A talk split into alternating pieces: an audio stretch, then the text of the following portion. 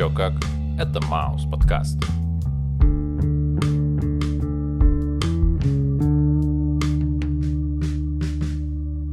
Привет, чувак. Йоу, Как твои дела? превосходно мои дела.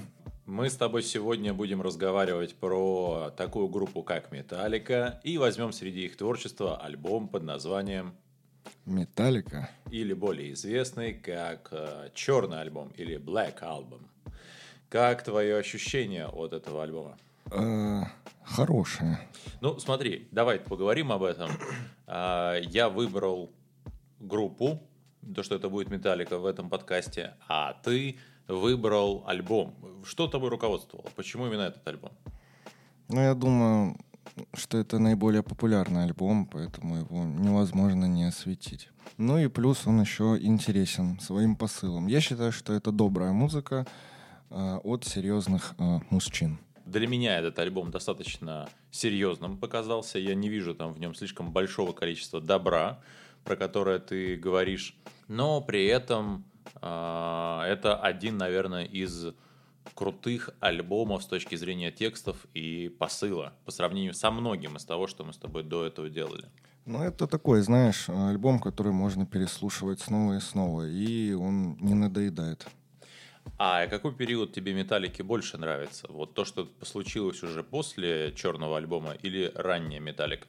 Мне нравится а, в э, момент написания черного альбома. То есть то, как они записывались?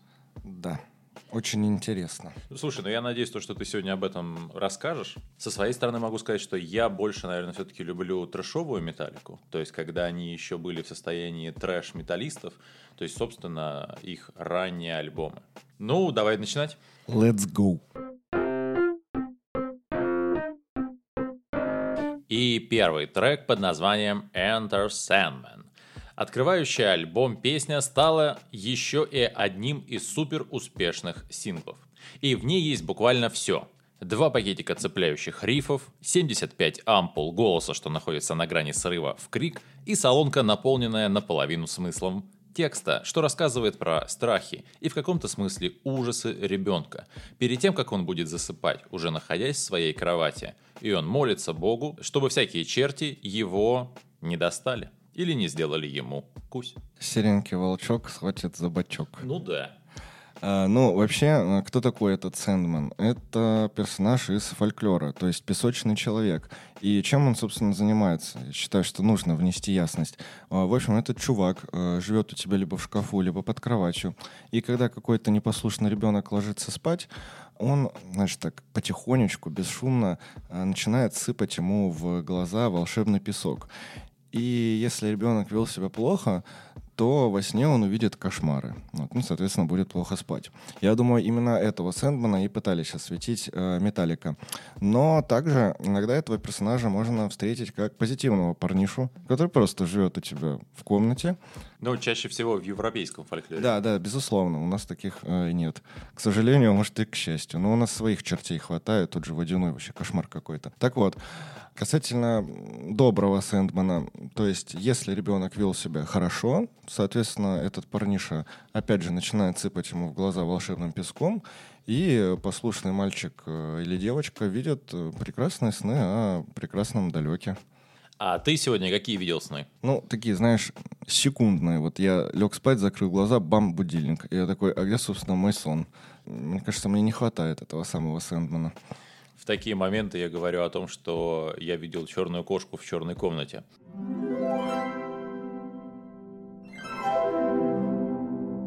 И трек номер два называется «Sad But True», что переводится как э, «Горькая правда». И здесь повествование идет о, скажем так, избитых, но в то же время актуальных темах. А именно о сущности человека. Что любой человек, как и медаль, имеет две стороны. Плохую и хорошую. И в треке, собственно, освещается противостояние положительной стороны человека и его э, отрицательной стороны. Знаешь, как вот эти вот чертик на правом плече и ангелок на левом плече, которые э, пытаются утянуть тебя каждый в свою сторону. Я с тобой соглашусь. Единственный только момент, про который я хотел бы сказать, мне кажется то, что этот трек о том, как люди могут принимать некую форму существования своей личности. То есть в духе есть некая социальная роль, ну, некая маска, и есть некая настоящий человек или настоящая личность. И главный герой песни ведет словно монолог с самим собой. Словно это Билли Миллиган, у которого есть раздвоение или, давай скажем, размножение личности. И одна личность говорит другой «Я твоя жизнь и приведу тебя к заветной цели». А они все предатели. Вокруг одни враги, чувак. И я должен сейчас быть у руля этой тачки, так что пусти. И, кстати, открывающий риф создает очень обреченное чувство. Именно об этом я и говорил. Про то, что мне нравится именно вот эта металлика, так как э, дальше мы еще коснемся треков, которые по своей сути простые и темы, казалось бы, избитые. Но, тем не менее, эти песни, они, ну, знаешь, на понятном языке. То есть нет какого-то перегруза, и не нужно искать сверх э, каких-то скрытых смыслов. Или же просто песня о насущных проблемах.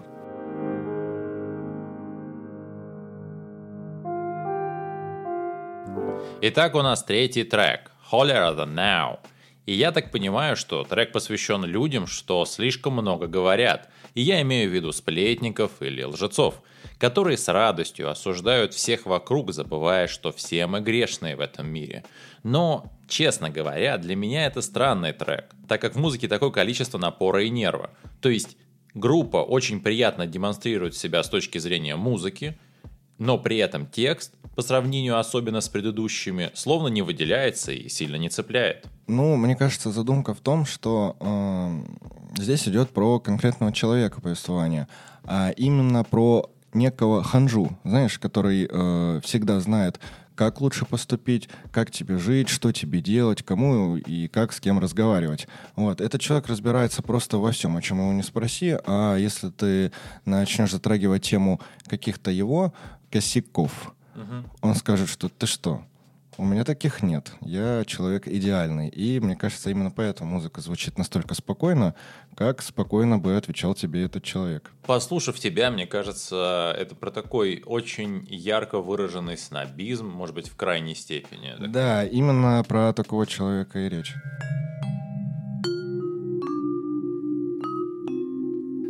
И четвертый трек называется The Unforgiven. Ну, это, пожалуй, один из самых хитовых треков Металлики. И речь здесь идет о человеке, а именно о мальчике, который на пути своего взросления э, меняет свою точку зрения по отношению к различным вещам. Почему он это делает, вопрос, но факт в том, что ему это навязывает общество. И, э, прогнувшись под изменчивый мир, как сказал бы Макаревич, человек меняется до неузнаваемости – Соответственно, такого человека можно сказать непрощенным. Он не прощает сам себя, потому что, оглядываясь на прожитую жизнь, понял, что упустил момент и мог бы жить так, как хотел сам, но всю жизнь прожил, как э, ему это навязывали окружающие. Соответственно, остается горький осадок. Мне кажется, то, что в подобной ситуации не просто остается некие, некая форма осадка – мне кажется, то, что человек еще становится очень озлобленным. И, э, собственно, о чем думаю я? Я думаю, то, что этот трек рассказывает о том, как сначала появляется новая жизнь, и очень быстро этот человек покоряется, начинает следовать чужим идеалам и чужим нормам поведения. Ну, собственно говоря, твоя мысль про навязанные идеи без собственных желаний и чувств. И именно потому, что в этом человеке нет ничего оригинального, он приобретает свое второе имя, непрощенный. И из-за того, что его постоянно угнетали, чувство этого непрощенного становится скорее злыми, он скорее э, становится озлобленным. И я не могу быть уверенным, но это описание непрощенный, словно отсылает нас к некой религиозной тематике или к общественному мнению, словно ты сделал что-то такое, за что тебя невозможно простить, но и осудить за это в то же самое время нельзя, так как все находится в пределах, скажем, некой законодательной базы. Или же это разговор с самим собой о том, за что ты сам себя не можешь простить, и поэтому сам себя нарекаешь непрощенным. Ну, знаешь, в духе какие-то очень стыдные штуки. Я, наверное, с тобой соглашусь. И хотелось бы отметить еще один момент касательно того, как расставлены песни в альбоме. То есть каждая песня подготавливает тебя к следующей. Вот, допустим, в первом треке про Сэндмана э, мы понимаем, что э, плохие мальчики могут видеть плохие сны. Во втором треке э, мы понимаем, что у каждого плохого мальчика есть вторая личность, то есть положительная его сторона. Дальше нам вкидывают про некого сноба ханжу. И ты такой, ну окей, да, как бы есть такой тип людей. А дальше песня про Unforgiven, про человека, который разочаровался в собственной жизни, поскольку прожил ее по навязанным идеалам. Соответственно, а кто навязывает эти идеалы? Опять же, те самые снобы или снобы. Я не знаю. Так вот, и дальше э, все интересней и интересней. Пятый трек под названием Wherever I May Roam. Честно говоря, это один из моих любимых треков на альбоме. Да, и понятно, что сам трек рассказывает про чувака, что скитается по земле. И в моей голове это такой байкер, что летит в неизвестность и сидя верхом на мотоцикле, словно сидит он на троне короля планеты, так как ему никто не является ни законом, ни ограничителем. Полная противоположность предыдущему треку. Словно человек вырвался из вот этого, скажем, назидательного общества. Согласен. Мне кажется, что здесь еще поднимается тема истинных ценностей.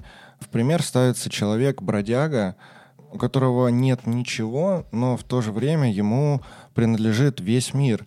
То есть трава — это его кровать, небо — это его потолок. Куда бы он ни посмотрел, э, весь мир принадлежит ему. Он как ветер, его не держит ничто. Он летящий вдаль ангел. Просто ты сказал про байкеров, и я сразу... Понимаю, понимаю. Да, да, да, да. Потому что у меня была именно такая же ассоциация. Я такой, вау, по-моему...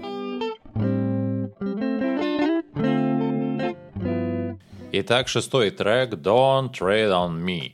«Не наступай на меня». Вообще я слышу в этом треке попытку отстоять свои психологические границы и не позволить кому-то тобой манипулировать и, скажем так, наносить физический ущерб. Гремучая змея укусит, если на нее наступить. И это словно некая внутренняя мысль, некая внутренняя часть того самого путешественника, нет, давай я назову это земного путешественника или путешественника по земле. Тем не менее, у песни есть некая политическая подоплека. Да, а именно, а, вообще, название песни является слоганом, который был когда-то написан на одном из первых американских флагов, использовавшемся во времена революции. А, флаг Гатсона. Собственно, флаг и был назван в честь генерала Кристофера Гатсона. И интересный факт, что на флаге изображена гремучая змея, которая свернулась в клубок. И именно эту же змею можно увидеть на обложке черного альбома «Металлики». Собственно, вот такой вот интересный факт. Интересно, за какую сторону он был? Не знаю за какую, потому что как бы американские войны меня не очень интересуют. Вот. Но вроде как именно этот трек почему-то ребята не исполняют вживую. Седьмой трек под названием Through the Never. Мой любимый трек номер два. Сквозь никогда, словно мы говорим про жажду нового и неизведанного. Короче, есть такая идея о развитии человечества, что процесс невозможно остановить. Его можно лишь только замедлить. И мы все равно будем развиваться при любых внешних обстоятельствах. Поэтому есть смысл быть на острие научного кинжала, что рассекает материю неизвестного и скрытого. Второе, на что хотелось бы обратить внимание в этом треке – Здесь про космос и про то, что мы одни разумные существа в нашей Солнечной системе, расположившиеся на третьем камне от Солнца. И мне кажется, то, что я именно сейчас понял, как могла бы называться одна из песен в космическом модерне. А, чем-то мне этот трек напоминает трек про э, бродягу. А, у того не было ничего и в то же время все. Здесь же трек, ну я бы не сказал, что ни о чем, это было бы как-то э, грубо, но я скажу. Вот. И в то же время трек обо всем. Ну, знаешь, про Вселенную. А, как ты уже сказал, что мы единственная а, разумная раса в нашей Вселенной. И волей-неволей поднимается самооценка.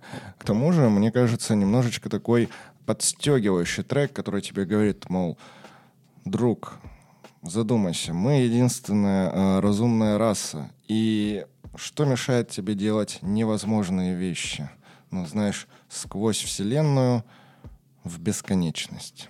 звучит очень вдохновляюще. Ну, наверное, так. Если бы э, вот тот самый блогер, э, идущий к реке, был музыкантом, то эту песню написал бы он.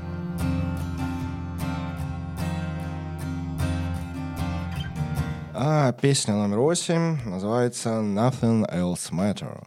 И если есть песня, которая будет более популярна, чем э, The Unforgiven, то, наверное, это наш трек.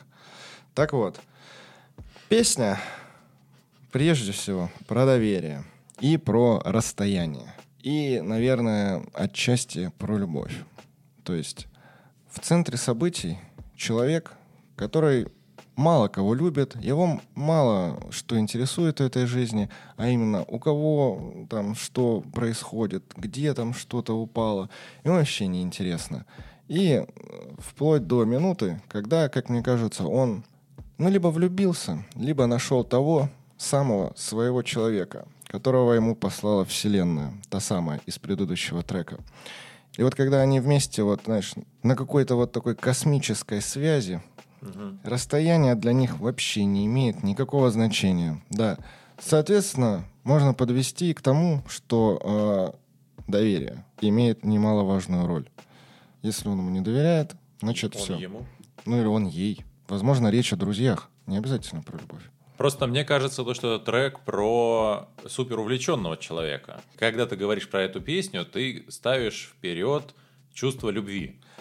А Но... А мне кажется, то, что здесь скорее про увлеченность. То есть человек настолько сильно верит в свое дело, что mm. все остальное вообще не важно. То есть самое важное это мой путь. Ну, ты, слушай, ты, это ты, а не я все время повторял про этот, про путь самурая, что там самое главное идти, а не что-то там еще. Не помню такого. Да, понятно. Но вообще по факту, мне просто кажется, что это именно увлеченный человек, который просто идет вперед, и вообще все преграды, которые перед ним встают, они вообще категорически не важны.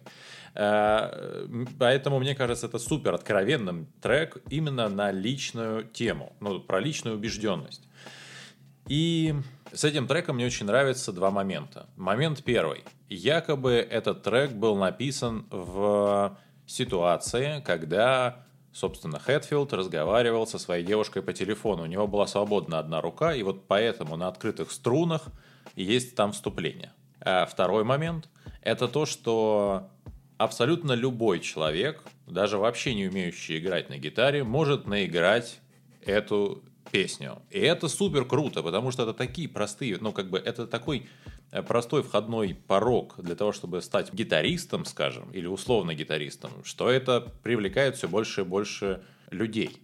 А третий момент, который для меня наиболее важен в этом треке, это то, что после этой песни, насколько я понимаю, Многие из фанатского сообщества, скажем деликатно, усомнились в здравомыслии э, Хэтфилда, потому что слишком нестандартный для металлики вокал и слишком нестандартная для них музыка.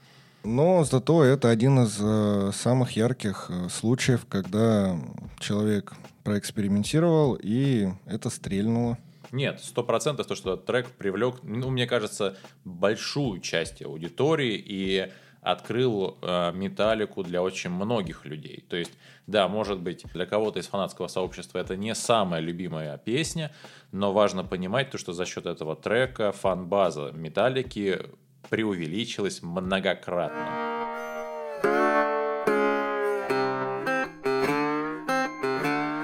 Девятый трек of Wolf and Man. Любимый трек номер три. Лично для меня – очень мне заходит идея присутствия волка как животного в человеке, как личности. И да, конечно, они здесь поют про металл штучки, типа там оборотни и все дела. А на третьей минуте и пяти секундах завывают парни, изображая волков. Но для меня этот трек про то, что в каждом человеке есть что-то от животного, и иногда требуется обращаться к этому внутреннему зверю, чтобы достигать поставленных целей. Словно очень мужская песня. Не могу как-то другого описания дать этому треку. Словно это тот самый внутренний волк, который позволяет сказать на очень многие вещи «Nothing else matter». А мне кажется, что этот трек призван немножечко урезонить весь э, род людской. Потому что, да, мы самая умная раса э, в нашей вселенной, но, тем не менее, давайте не забывать, что мы такие же млекопитающие, как и волки. И мы такие же стайные животные. Как там у волков-то? Они живут стаей, у них есть вожак, есть изгои, есть самцы-добытчики, есть самки-добытчицы. Собственно, у нас все то же самое. Человек а, по природе своей, ему сложно жить одному, ему сложно быть одиноким. И люди, дабы выжить, ну, знаешь, выживает же наиболее приспособленный, а не наиболее сильный. Образовывая общины, мы превратились в то, что мы есть. У нас также есть свой лидер, у нас также есть э, свои роли в нашей человеческой иерархии. И, мне кажется, посыл песни о том, что э, нужно помнить свои корни. Не забывай помнить. Да-да-да. Но самое важное, как мне кажется, во всем этом, ты сказал про волков-добытчиков и волчиц-добытчиц. Очень важно понимать, что все они делают одно единое дело. Они куют металл.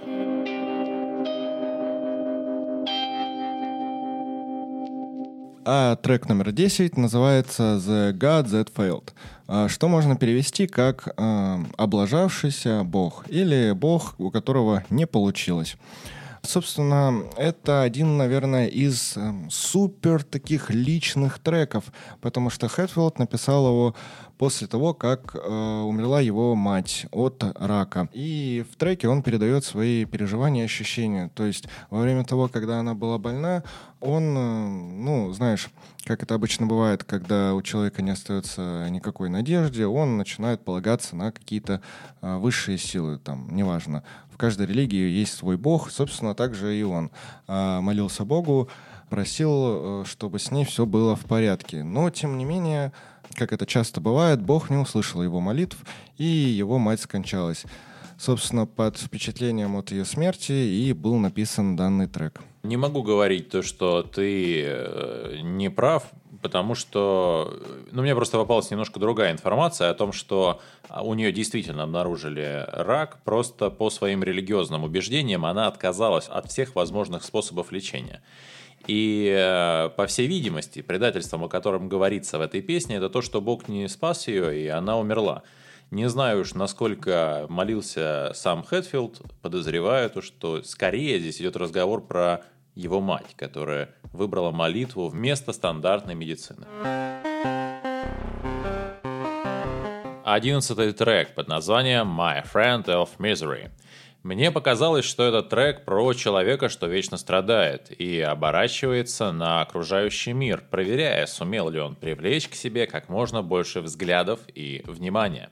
Короче, в каком-то смысле это манипулятор. Но для меня интересно, что такое поведение я чаще всего видел у детей, которые пытаются привлечь внимание родителей. Во многих предыдущих текстах можно часто увидеть отсылки к религиозной тематике. И, возможно, это трек про человека, который пытается привлечь внимание Бога как Отца. Может быть, ты и прав. А, но почему-то мне кажется, что эта песня немножко про немножечко про другую категорию людей. Вот знаешь, есть такие люди, которые вот, ну не может он жить, если он не страдает. И вроде как все у него хорошо в жизни, налаживается. Он идет там, не знаю, с девушкой расстается, и все, начались страдания, и вроде как все его жалеют, все вокруг него ходят. А, но тем не менее, именно в этот момент он начинает чувствовать э, себя полноценным человеком. То есть, если он чувствует боль, значит, он э, живой, значит, э, он еще может что-то помимо этого чувствовать. Как только у него снова что-то налаживается, скажем так, он идет и увольняется. И, опять же, он чувствует боль от того, что вот, он начинает переживать, на что мне жить, там нет денег, туда-сюда. Казалось бы, ну, дурачок, э, живи как все, не парься. Нет, нужно страдать. И вот мне кажется, что э, у кого-то из ребят э, в окружении был такой знакомый, и песня посвящена ему. Хотя, безусловно, это, возможно, моя личная теория, притянутая за уши. The Struggle Within. И это двенадцатый трек. Э, собственно, опять про определенную категорию людей. И здесь речь идет про типа, который собственными руками превратил свою жизнь в ад. Человек, опять же, подавшись мнению окружения или чему-то еще, по каким-то своим соображениям, занимается тем, что он не хочет делать, и, собственно, поэтому его все начинает угнетать. Появляются душевные терзания, он начинает искать смысл в своей жизни, пытается пристроиться куда-то, но уже слишком поздно. Слишком много воды утекло, и ему уже достаточно много лет. И вот он сидит, понимает, что жизнь у него не жизнь, и чем-то напоминает предыдущий трек. И мне кажется, что такие песни нужны. Ну, знаешь, послушать, подумать и понять, что не все уж у тебя так плохо. Ты сейчас сказал про то, что этот трек словно из уст, скажем, взрослого человека, да, или, скажем, старого человека. И отчасти э, я с тобой соглашусь, но лишь только о той части, где человек просто оборачивается на пройденный путь. Почему я думаю именно так? Потому что скука – это одно из слов, что достаточно часто повторяется в тексте этой песни.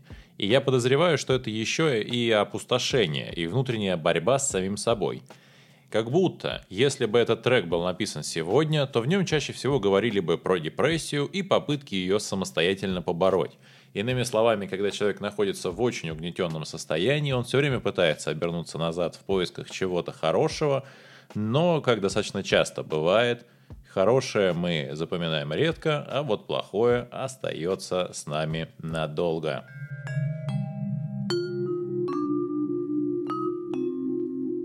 Ты мне предложил попробовать подвести некую форму итогов, и давай с тобой об этом поговорим. Ну, мне кажется, то, что, во-первых, группа действительно не просто так занимает свое место на Олимпе.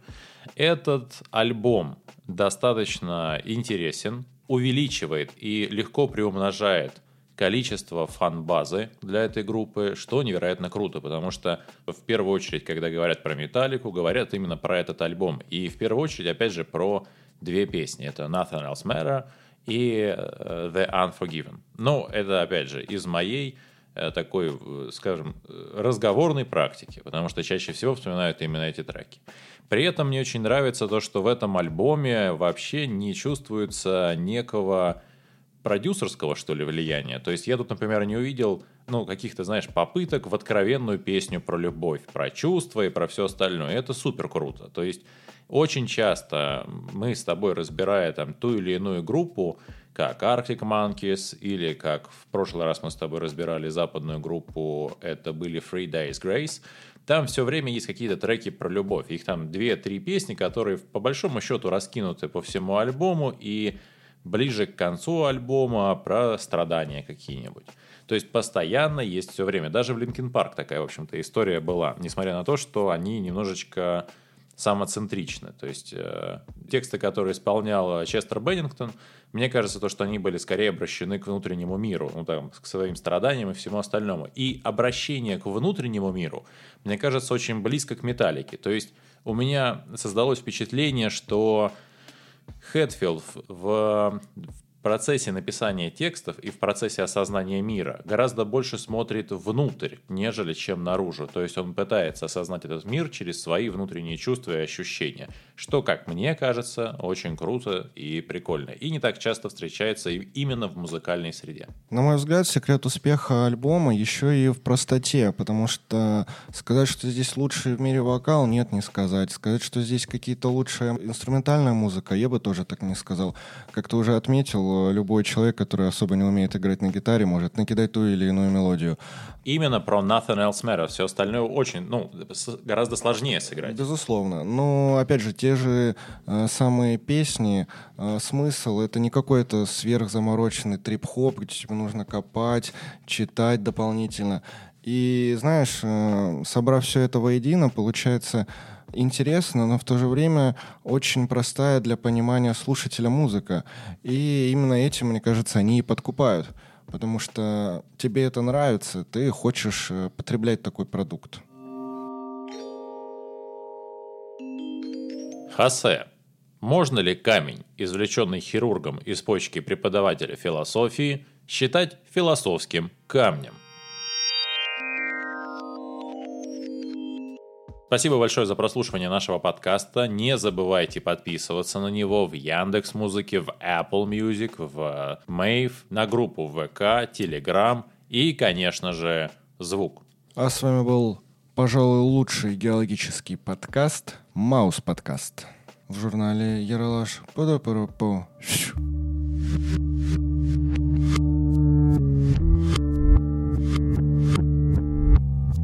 أكتر بصمام بدك كويش